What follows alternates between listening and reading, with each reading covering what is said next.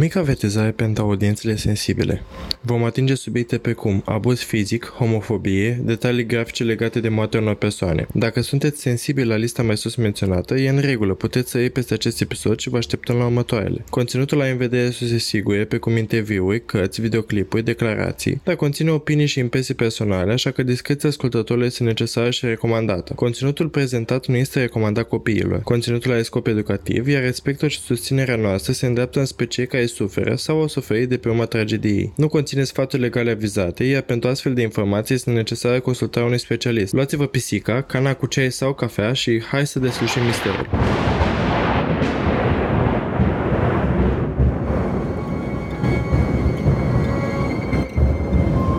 În toamna anului 2021, două pisici au început propriul lor podcast.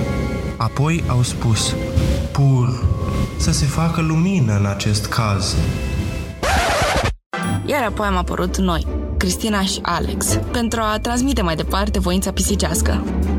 Să ne facem așadar comozi și hai să vedem ce ne-au dus pisicile în această săptămână. Persoanele din comunitatea queer se luptă pentru dreptul la o viață normală de mult timp. Însă ce înseamnă de mult timp mai exact? În acest episod vom vorbi despre primele proteste pentru drepturi egale ale persoanelor queer din Statele Unite și despre ce efect au avut acestea asupra comunității globale. Hai să începem! Bună! Salutare! Cristina, vreau să-ți spun o întrebare. Shoot! Cum este cu facultatea terminată? Oh, no! Acum sunt într-un fel de limbo în care nu știu dacă în care teoretic am terminat facultatea, am luat toate examenele și tot e ok, dar în același timp mai am licența de dat și îi, uh, sunt într-o zonă gri, cum s-ar spune. Este o zonă de meditație la ceea ce va urma. Da, deocamdată sunt în focul licenței și trebuie să scriu și să filmez și să lucrez în mod activ la proiect și uh, cam, cam asta fac în ultimul timp și asta mi ocupă majoritatea timpului și uh, mă bucur că am parte de această aceste două, trei ore cât o să vorbim despre cazul din ziua de astăzi, să fac o pauză de la uh, interminabilele clipăituri de tastatură și, și așa mai departe. Pe partea bună, să te poți angaja după ca, ca redactor la o revistă. Adică ai, poți spune că ai experiență de pe urma scrisurile licenței. Cred că dacă toată lumea ar face asta și pe același uh, fir al narrativ, uh, cred că am avea o suprasaturație a redactorilor de revistă. Clar nu mă, nu mă pasionează să merg pe redactor de revistă, dar uh, când rămân fără opțiuni, o să, o să iau asta în considerare. Mulțumesc de sugestii.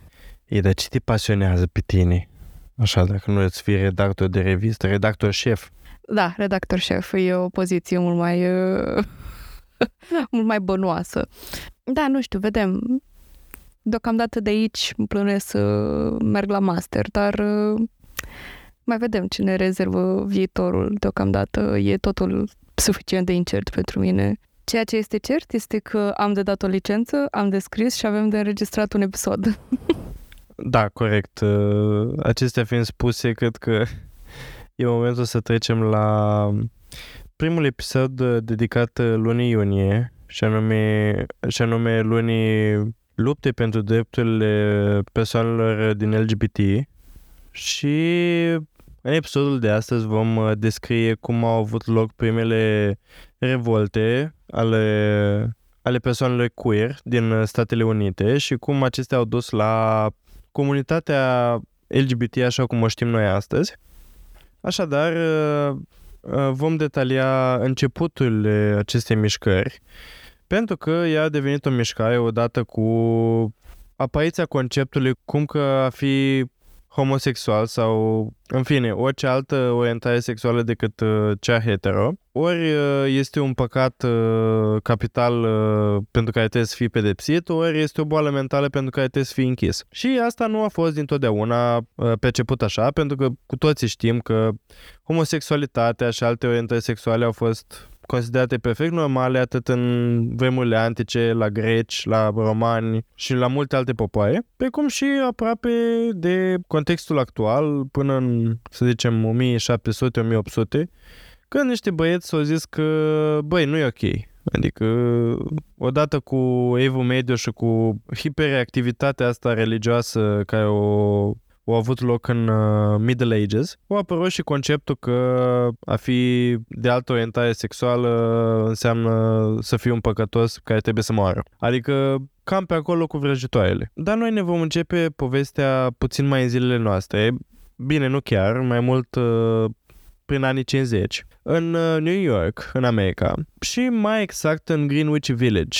Aici s-au întâmplat uh, de-a lungul timpului destul de multe evenimente deosebite, niște incendii mai populare la, în cultura americană, dar uh, ceea ce inițial a fost un cartier industrial al New Yorkului a devenit un mediu precoce pentru creativitate. Acest cartier a fost un loc în care s-au desfășurat mișcări artistice semnificative, precum The Beat Movement, mișcarea Beat, un stil radical de poezie populară în acea perioadă. În plus, a fost o zonă vibrantă nu doar pentru poeți, ci și pentru muzicieni, cântăreți de jazz și blues. Existau tot felul de cafenele în care artiști precum Bob Dylan și Paul Simon apăreau și interpretau uh, muzica lor putem spune că acest loc era un centru al creației din acea zonă. De asemenea, natura sa creativă atragea oameni din medii diverse. Astfel, după primul și al doilea război mondial, mulți oameni au venit în acest oraș mare pentru a-și începe o nouă viață, având în vedere oportunitățile pe care le oferea. Era aproape de New York, era un uh, oraș modern, oarecum pentru vremea Astfel, acest cartier a atras o varietate de oameni,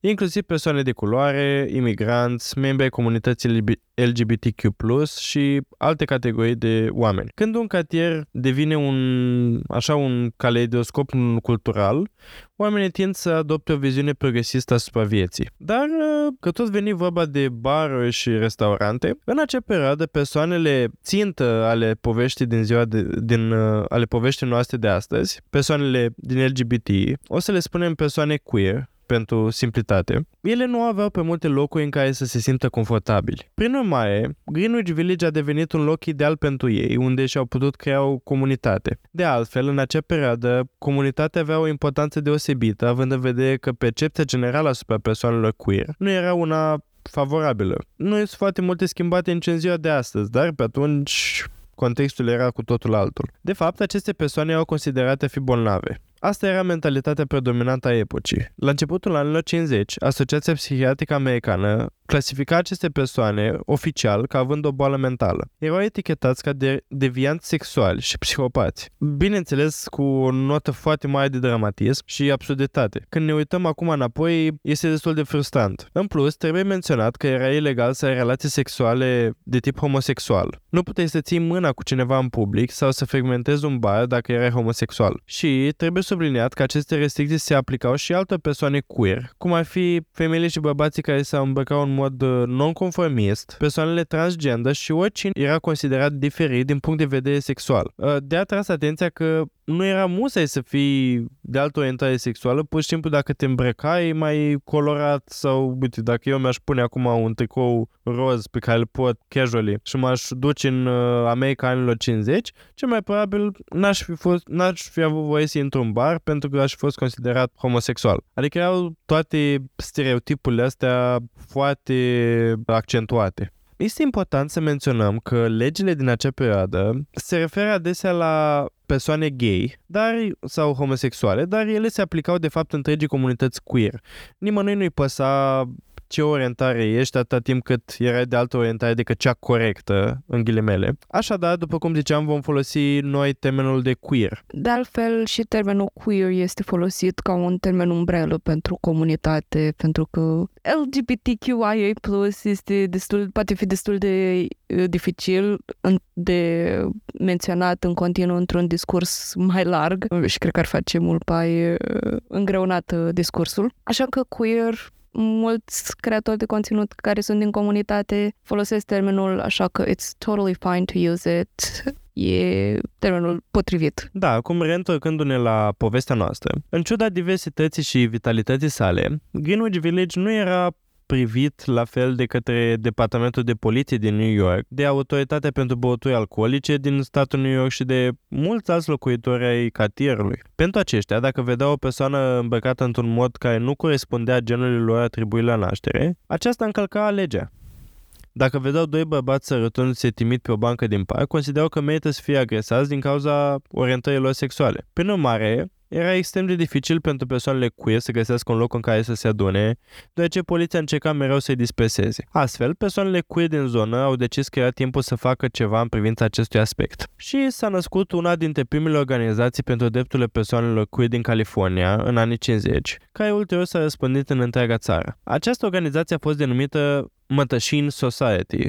Acest nume este o referință la dansatorii masculini uh, satirici din evul mediu care redeau de convențiile sociale. Prin urmare, putem presupune că numele ales pentru organizație avea o semnificație simbolică. Totuși, trebuie să menționăm că acțiunile lor nu ar părea o mare problemă în zilele noastre când avem Pride Parade și alte evenimente de acest gen. Dar în acea perioadă, ideea ca persoanele queer să se adune, să facă planuri și să organizeze demonstrații era complet neconvențională. Era ceva înspăimântător pentru cei heterosexuali și reprezenta un risc imens pentru persoanele queer, deoarece put- își puteau pierde locurile de muncă sau putea suferi consecințe și mai grave. Cu toate acestea, principalul scop al acestei societăți era să demonstreze persoanelor heterosexuale că persoanele queer sunt la fel oameni ca și ei. Cum ar spune românul din ziua de azi, dacă mă tai nu curge sânge. Dorința lor era doar să fie acceptați în societate, la fel ca oricine altcineva, să fie cetățeni respectați și să aibă șanse egale în ceea ce privește angajarea și viața de zi cu zi. Persoanele implicate purtau costume și cravate,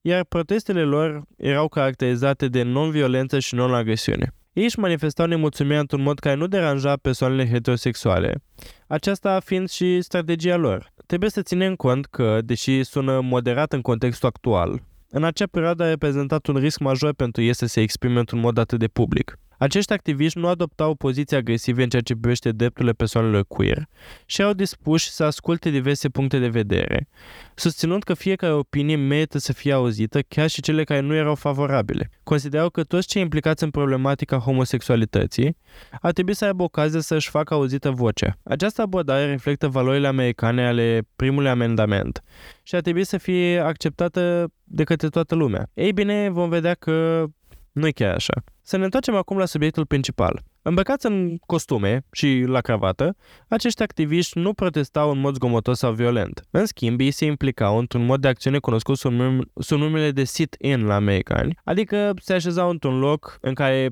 de obicei nu aveau voie să stea în baruri sau în restaurante și era un protest tăcut. Deci, acest tip de protest implica prezența lor pașnică în baruri pentru a demonstra caracterul discriminativ al legilor care le interziceau persoanelor queer să consume alcool în aceste locuri. De asemenea, ei au făcut și un joc de cuvinte, ei au denumit aceste proteste ale lor, în special sip-in, știți, de la aso- asorbi dintr-o băutură. Astfel, uh, vreau să denote o participare pașnică într într-un bar în care ei nu aveau acces în mod normal. Cu toate că această societate era considerată moderată din perspectiva contemporană, acești activiști considerau că legile care le restricționau accesul în baruri și alte locuri erau profund incorrecte. Ei doreau să-și exprime nemulțumirea față de aceste legi în propriul lor mod. Astfel s-au inspirat din metoda utilizată de Martin Luther King Jr.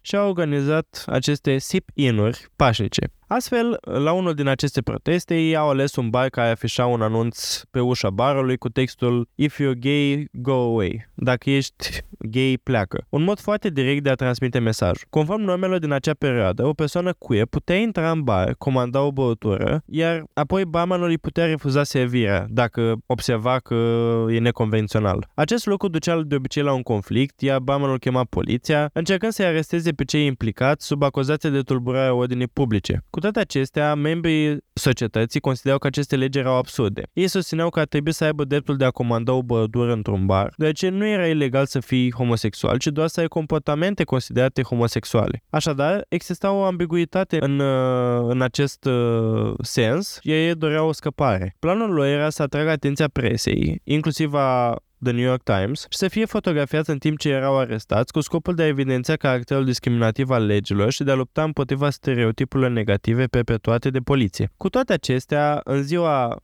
protestului, membrii societății nu s-au prezentat la bar așa cum era planificat, ci au întârziat puțin. Un reporter de la New York Times a sosit la timp pentru a documenta evenimentul, dar nu a găsit protestatari queer care urmau să participe. Confuz, el s-a apropiat de barman, l-a întrebat, da, unde sunt protestatarii despre care se vorbește? Nu trebuia să fie aici? Fac un uh, articol despre ei. În mod evident, barmanul nu avea habar de ceea ce se întâmpla și asta era și ideea, și a răspuns, măi, nu știu nimica, dar uh, răul a fost deja făcut și din greșeală reporterul a dezvăluit planurile grupului de activiști. Ca răspuns, barul s-a închis imediat pentru ziua respectivă. Astfel, când societatea a sosit, barul era deja închis și aceștia au constatat că nu se, nu-și pot desfășura activitățile planificate aici, ceea ce li s-a părut neobișnuit. În cele din urmă au ales să încerce alte trei baruri diferite din uh, cartierul Greenwich Village. Abia la al patrulea bar, comanda lor pentru o băutură a fost refuzată cu succes. Exemplificând această situație, există o fotografie celebră în care barmanul îi acoperă paharul cu mâna unei persoane queer pentru a refuza servirea alcoolului. Aceasta a fost exact experiența pe care o planificaseră.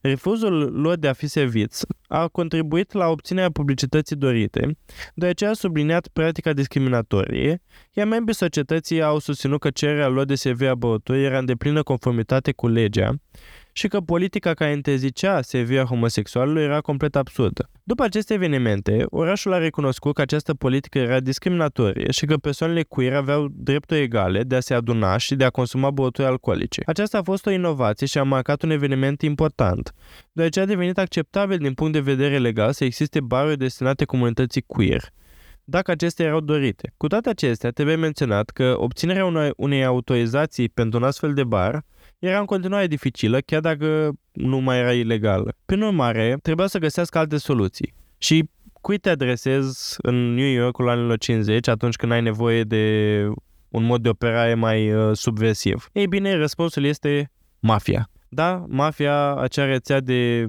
contacte care poate ajuta diferite persoane să ajungă în diferite locuri, dacă știți ce vă zic. Și mafia a intervenit cu oferta lor de ajutor și susținere, pachetul uh, promo. Aici trebuie menționat că, deși societatea a încercat să adopte o abordare non-violentă și non-confrontațională în lupta pentru drepturile lor, existau și alte părți ale comunității queer, ca și în zilele noastre, care considerau că această abordare nu era suficientă. Aceștia simțeau că societatea nu făcea destul și că era nevoie de mai mult.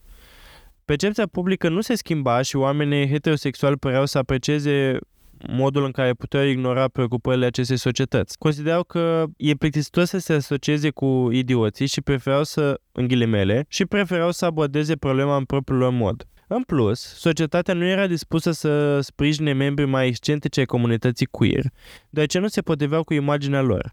Astfel, poliția îi hățuia constant pe toți membrii comunității, iar nemulțumirea creștea din ce în ce mai mult. Și aici a intervenit mafia. Această organizație era dispusă să se implice, indiferent dacă ceea ce făceau erau legal sau nu. Pentru că principalul lor scop era să facă bani. Dacă guvernul refuza persoanelor cu dreptul de a se aduna și de a consuma băuturi alcoolice, mafia era dispusă să creeze un spațiu în care aceste persoane să-și cheltuie bani. Și asta au și făcut. Una dintre cele mai influente familii din New York a văzut potențialul economic al acestei afaceri și mafia a preluat un bar pe care l-a transformat în cel mai frumos, faimos bar queer din New York, Stonewall Inn.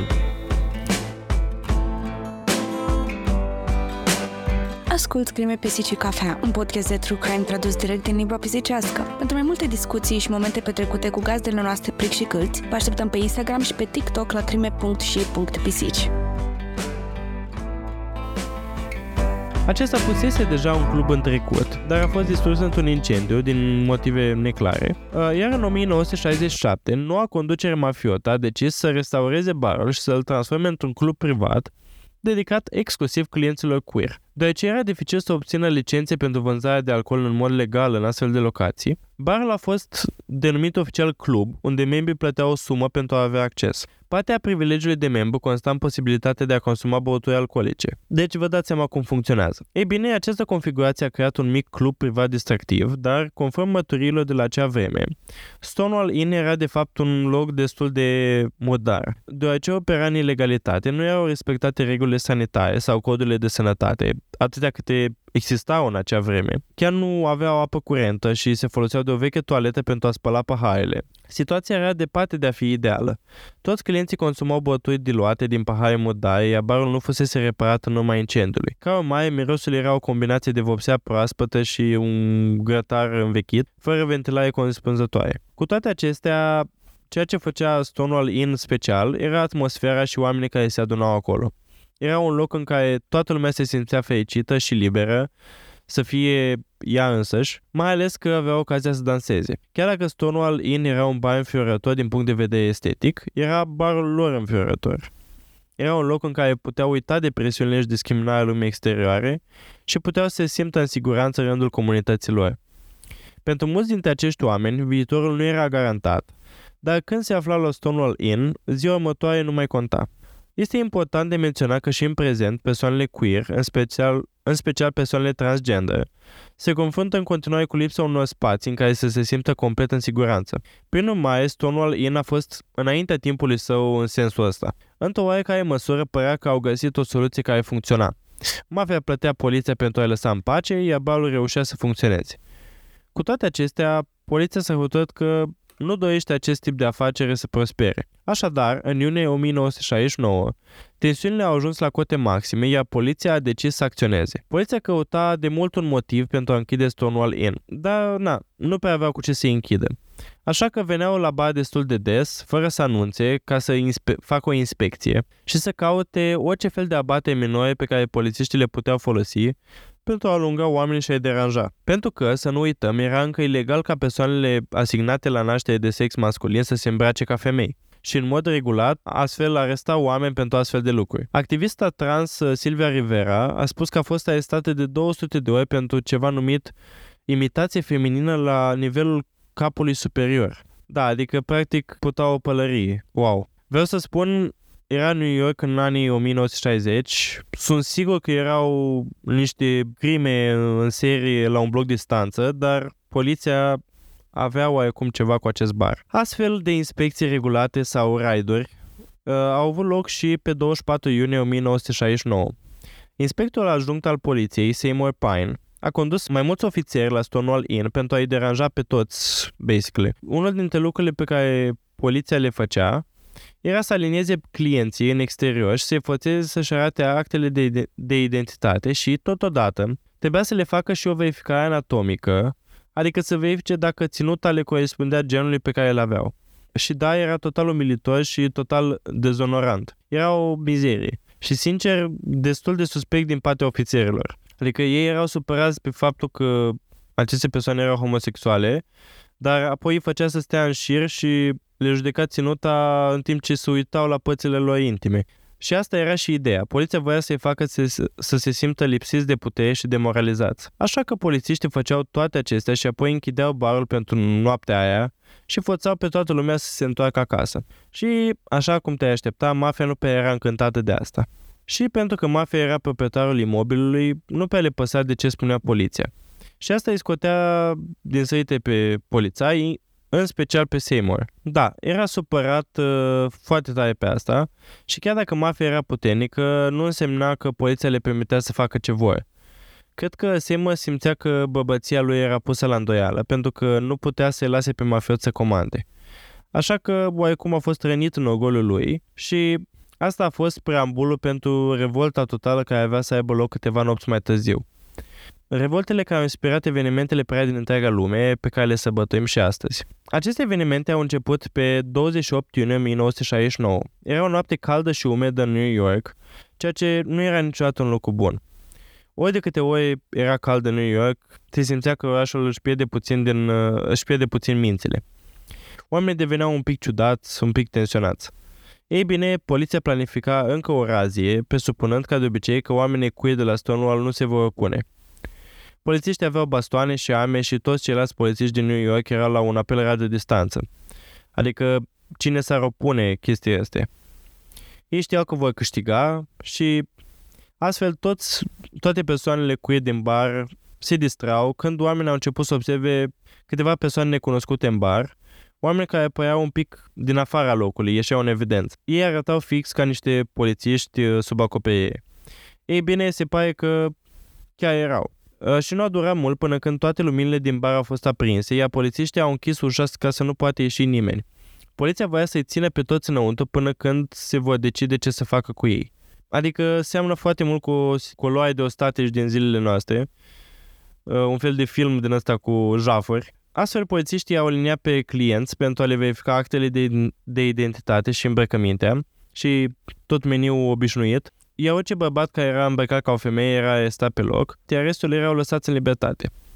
Un lucru ciudat pe care au decis să-l facă a fost să pună toate persoanele tranșe travestiții într-un dulap mai mare, în timp ce evacuau localul. Între timp, oamenii care au fost eliberați nu au plecat pur și simplu. S-au strâns în jurul barului. Adică, na, prietenii lor erau încă închiși acolo cu poliția, așa că nu-i puteau lăsa acolo. Și deoarece aceste raiduri erau o întâmplare destul de normală, să aștepți ca prietenii tăi să reapară făcea parte din întregul uh, proces. Era ca un spectacol. Persoana care ieșea din bas se comporta ca și cum ar fi pe podium, defilând și mulțimea, toți cei din exterior aplaudau. Își primeau ovații și apoi își continuau seara. Deci cam asta așteptau toți acolo, spectacolul de pe podium. Atmosfera în această seară părea diferită însă. Era destul de tensionată și puțin înspăimântătoare. Și din nou poate că era din cauza căldurii. Poate că locuitorii de la Stonewall Inn erau sătui să treacă prin asta în fiecare noapte. Oricum, aici e momentul când lucrurile se schimbă. Ce s-a întâmplat în continuare este că poliția a scos afară o femeie transgendă din bar și încerca să urce în mașina de poliție pentru că practic era arestată doar pentru că exista. Și în timp ce urca în mașină, ea s-a întors și l-a lovit pe ofițer și apoi l-a înjurat. Acest comportament a provocat indignarea ofițerului, Dat fiind că situația era tensionată, ofițerul s-a grăbit să intre în spatele mașinii alături de ea și a început să o lovească. Între timp, spectatorii doar asistau la întâmplare, iar alți ofițeri strigau către mulțime pentru a opri acest spectacol și să se retragă. Afirmând spectacolul s-a încheiat, toată lumea trebuie să se întoarcă acasă. Ei încercau astfel să disperseze mulțimea, deoarece toți erau captivați de priveliște. Cu toate acestea, în acea noapte, mulțimea nu s-a risipit. Conform martorilor, toți au înțeles că acea noapte era diferită. Toți erau sătui de astfel de evenimente și, până la urmă, de ce trebuia să asiste în fiecare seară la brutalizarea unui prieten, nu-i așa, de către poliție. Prin urmare, protestul a început timid. Mulțimea a început să arunce cu monede de un cent către poliție, ă, ceea ce am aflat este destul de dureros atunci când ă, te lovește pe pielea goală. Dar nu e așa, poliția erau îmbrăcați în uniformele speciale și nu părea să-i afecteze. În orice caz, ideea era că mafia corupea deja poliția pentru a-i lăsa în pace. Dar poliția în această seară nu a fost foarte încântată de acest lucru. În fine, este dificil să spunem exact ce s-a întâmplat în continuare, dar se pare că după monedele de un cent, mulțimea a început să arunce cu pietre, Apoi a fost spart o fereastră, iar poliția a început să înțeleagă că se află în inferioritate numerică. Așadar, s-au baricadat înăuntru barului și au scos amele pe nuș, ă, strigând la, la mulțimea cuie de afară. Cu toate acestea, eficiența acestor arme era clar redusă. Ă, în aceeași seară, garderoba din interiorul barului a fost implicată într-un incendiu. Unii susțin că poliția a provocat incendiul, în timp ce alții susțin că mulțimea este responsabilă. Ă, în orice caz, un incendiu a izbucnit în, în garderobă. Așadar, ca scenă generală, Stonewall Inn se confundă cu un incendiu, iar fumul iese prin ferestrele spate. Poliția se află baricadată în interior, în timp ce în, inter- în exteriorul barului se află o mulțime furioasă de locuitori din New York care aruncă cu pietre. Astfel, polițiștii în uniformă solicită ajutor și apare pe scenă forța tactică a poliției din New York. Această unitate seamănă cu o echipă SWAT înainte ca SWAT să devină oficial. Acești agenți sunt echipați cu cele mai noi arme și cele mai avansate echipamente de protecție, fiind trimiși să descurajeze orice amenințare pentru orașul New York. Unele persoane prezente în acea noapte susțin că forțele tactice ale poliției căutau o confruntare. Prin urmare, avem un incendiu, prezența poliției și haos pur. Mulțimea își dă seama că situația scapă de sub control. Așa că, cum reacționează o mulțime de tineri queer uh, furioși din New York în fața acestor provocări? Ei bine, ei încep să danseze. Prin urmare, poliția încă se afla în interiorul barului, iar mulțimea se afla în afara acestuia dansând, însă forțele tactice ale poliției sunt aliniate în spatele mulțimii. Așadar, mulțimea se întoarce, au început un dans ca cele de la Can Can, în care participanții își prind brațele și fac salturi sincronizate cu picioarele. Da, probabil știți despre ce vorbesc la paradele de Crăciun sau în alte spectacole. În fine, ei au început să execute acest dans în fața poliției, cântând câteva dintre melodiile lor preferate. Astfel, această revoltă s-a transformat într-un spectacol de teatru, iar toată lumea era prezentă pentru a-l observa și pentru a-l trăi. În acest moment, violența a erupt. Forțele de poliție s-au bătut asupra mulțimii, utilizând bastoane și gaze lacrimogene împotriva acesteia, urmărindu-i apoi pe toți cei implicați. Unul dintre observatori a descris simplu întreaga situație ca fiind o nesăbuință lipsită de sens. În replică, mulțimea a început să, ă, să se lupte, încercând să răstoane mașinile de poliție, strigând și provocând haos. Unii dintre cei mai puternici indivizi, într-un gest de mândrie, au smuls stâlpii de parcare din sol și au încat către forțele de poliție. Este remarcabilă creativitatea lor. Cu toate acestea, un aspect pe care oamenii par să nu-l înțeleagă este că Stonewall nu a însemnat doar o noapte de lupte. Soarele a răsărit în cele din urmă, flăcările s-au stins, iar oamenii s-au retras acasă obosiți. Poliția a crezut că acesta era sfârșitul evenimentelor. Cu toate acestea, nu așa stăteau lucrurile. Acesta a fost doar începutul. Persoanele queer au sătule să tolereze astfel de absurdități. Acum au văzut că pot lupta înapoi. Niciunul dintre cei de partea lor nu a căzut în confruntările violente și au experimentat putere, puterea colectivă. Aceasta a fost doar prima noapte. A doua noapte a fost marcată de o intervenție violentă a poliției împotriva protestatarilor. În acea noapte, aproximativ 100 de ofițeri din toate sectoarele orașului au fost prezenți și au efectuat arestări în masă ale celor pe care îi considerau implicați în răscoală. Cu toate acestea, a fost dificil să-i prindă pe toți. Mii de oameni au aflat despre evenimentele de la Stonewall din seara precedentă și au umplut străzile participând la unul dintre cele mai mari proteste pentru drepturile persoanelor queer din acea perioadă a istoriei. A doua noapte, în ciuda similitudinilor evidente cu prima noapte, a fost dificil să obții detalii precise. Cercetările sugerează că o activistă trans pe nume Masha P. Johnson a fost văzută escaladând un stâlp de iluminat și aruncând cărămiză în mașinile de poliție. Cu toate acestea, evenimentele au implicat în principal confruntări violente, incendii, aruncare de obiecte către poliție și încercarea de a evita arestările. Mulți oameni s-au simțit energizați după aceste nopți de luptă cu poliția, trăind o adevărată revelație în mintea lor. Cum ar putea să nu accepte și să aspire la ceva mai bun decât atât? Ca urmare s-a programat un marș care urma să aibă loc aproximativ o lună după revolta de la Stonewall. Probabil se așteptau ca doar clienții obișnuiți de la Stonewall să participe împreună cu câțiva localnici, dar situația a fost cu totul alta. În cele din urmă au participat aproximativ 2000 de oameni, mult mai mulți decât se anticipase. Aceasta a fost considerată de mulți ca fiind prima paradă Pride. Participanții au luat cuvântul și au susținut discursuri, dar au fost precauți să se întoarcă rapid acasă pentru a evita suspiciunile poliției. Cu toate acestea, au pus bazele unui plan pentru organizarea mai multor marșuri și pentru a-și face auzite vocile și mai puternic. Deoarece persoanele queer nu erau prezente doar în New York, ci se regăseau în întreaga țară, aceasta era lupta lor a tuturor. Vestea despre evenimentele la Stonewall s-a răspândit rapid în toată țara. Cu ocazia aniversării de un an a revoltei, alte orașe precum Chicago, Los Angeles și San Francisco au organizat propriile manifestări pentru eliberarea persoanelor queer și deodată au început să apară Pride Parade-uri. Uh, deși situația nu era perfectă și relațiile cu poliția erau încă tensionate, existau încă numeroase crime motivate de ură, iar persoanele queer erau încă considerate deviante, revoltele lor au dus la o schimbare profundă în modul în care comunitatea queer se percepea pe sine. Nu mai trebuiau să se ascundă și să se integreze. Puteau fi zgomotoși și plini de culoare se puteau săruta și nu trebuia să se, să se simtă vinovați în legătură cu asta. Iar asta nu s-a terminat odată cu paradele.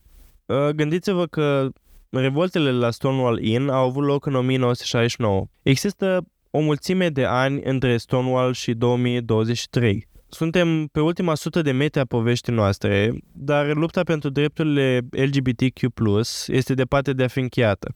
Uh, și motivul pentru care este important să ne amintim de Stonewall este, fa- este pentru că este atât de ușor să nu ne gândim la locul de unde a pornit ceva atât de obișnuit în zilele noastre ca Pride Parade.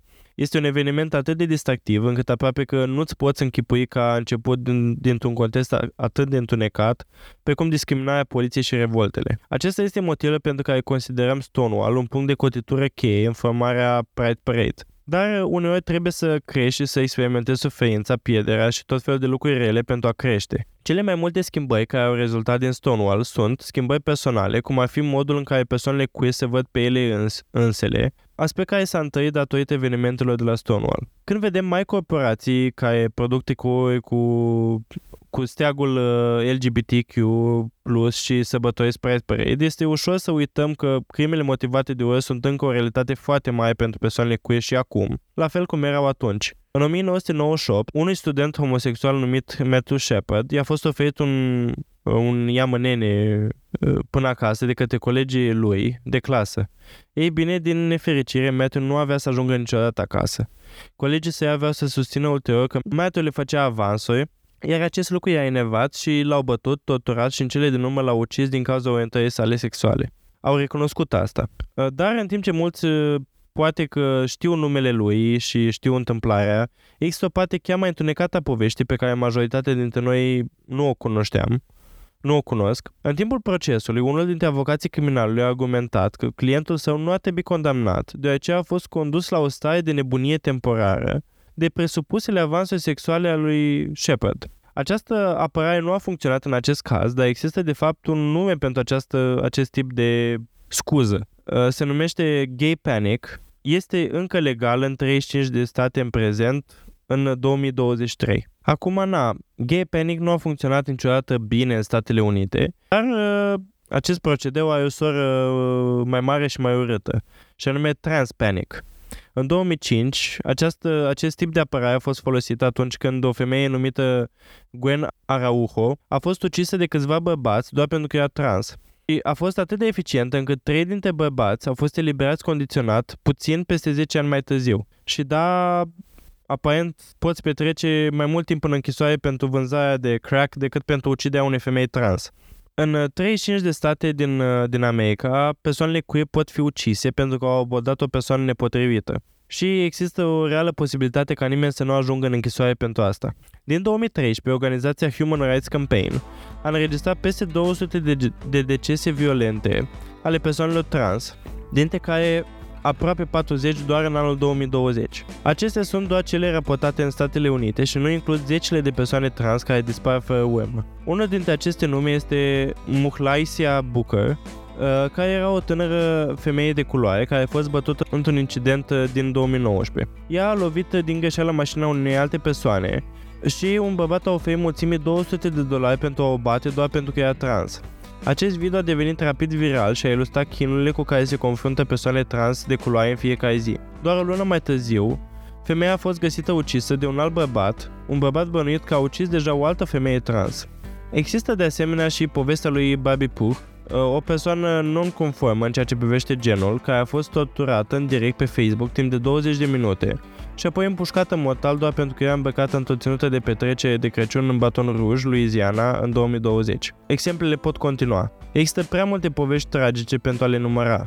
Dar când uh, îl auzi pe unchiul că întreabă dar de ce nu putem să avem uh, un Pride Parade heterosexual? Și de ce nu, dacă am, tot am ajuns la acest subiect, vorbim și despre cele două cazuri foarte mari în România care s-au întâmplat anul trecut, și anume cazul uh, Vasilicăi și a Mona Lisei, care sunt două femei trans care au murit și au, uh, au fost, de fapt, omorâte um, printr-o crimă brutală, uh, chiar în Iași, foarte aproape de noi de aici. Și nu e vorba că vai să termina și asta, e, o, o, au fost două evenimente care cred că colectiv ne-au afectat, uh, mai ales pe cei care susțin uh, comunitatea queer și uh, sunt familiarizați cu greutățile prin care aceștia trec.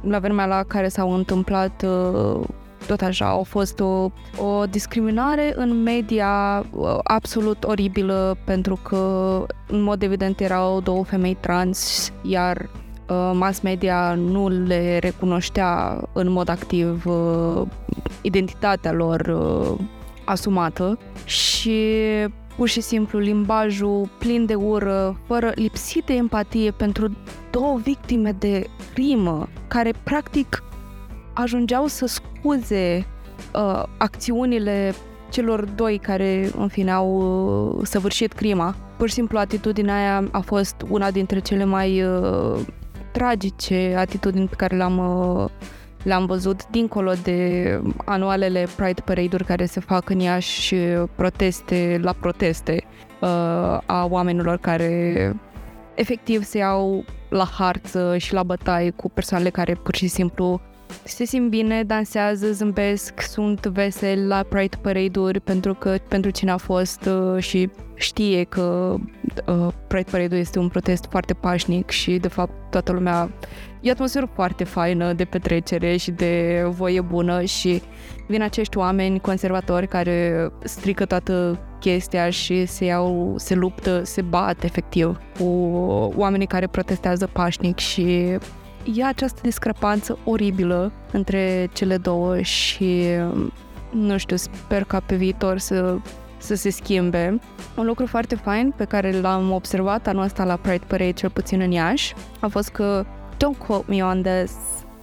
Uh, ce știu așa în mare, știu că au fost 600 de persoane și au fost 30 de uh, antiprotestatari la care au venit să, uh, să strice uh, Pride Parade-ul și asta mi s-a părut cel mai uh, încântător lucru că efectiv au fost outnumbered, au fost mai mulți uh, oameni care și-au unit forțele pentru cauza cea bună decât pentru niște oameni care sunt construiți din ură într-un somehow, pur și simplu. N-am, n-am, n-am cum altcumva să, să le spun. Persoane ca astea o să existe mereu și din păcate nu prea avem ce face cu asta. Important este noi să fim persoane bune, să fim amabile cu toți ceilalți și să nu omorâm alte persoane, basically. Cam asta a fost cazul din uh, această săptămână. A fost un caz așa mai istoric, oarecum, dar cred că este important să înțelegem de unde au pornit toate aceste evenimente și multă lume din zilele noastre încearcă să le să le ia din importanță, spun că de unde a venit chestia asta, că trebuie să iasă, de ce ies ei în fiecare an. Unii spun că e din, din, lipsă, din, din lipsă de atenție sau alte chestii. Așa că acum poate înțelegem mai bine de unde au pornit toate chestiile astea și de ce e foarte important pentru comunitatea queer să continue aceste proteste și Pride Parade-uri. Așadar, acestea fiind spuse, vă mulțumim că ne-ați ascultat în acest episod și ne vedem la următoarele episoade din această lună. Pa! Acest podcast a fost înregistrat sub atenta îndrumare a gazelor noastre, Pric și Câlți. Nimic din toate astea nu ar fi fost posibil fără prezența lor.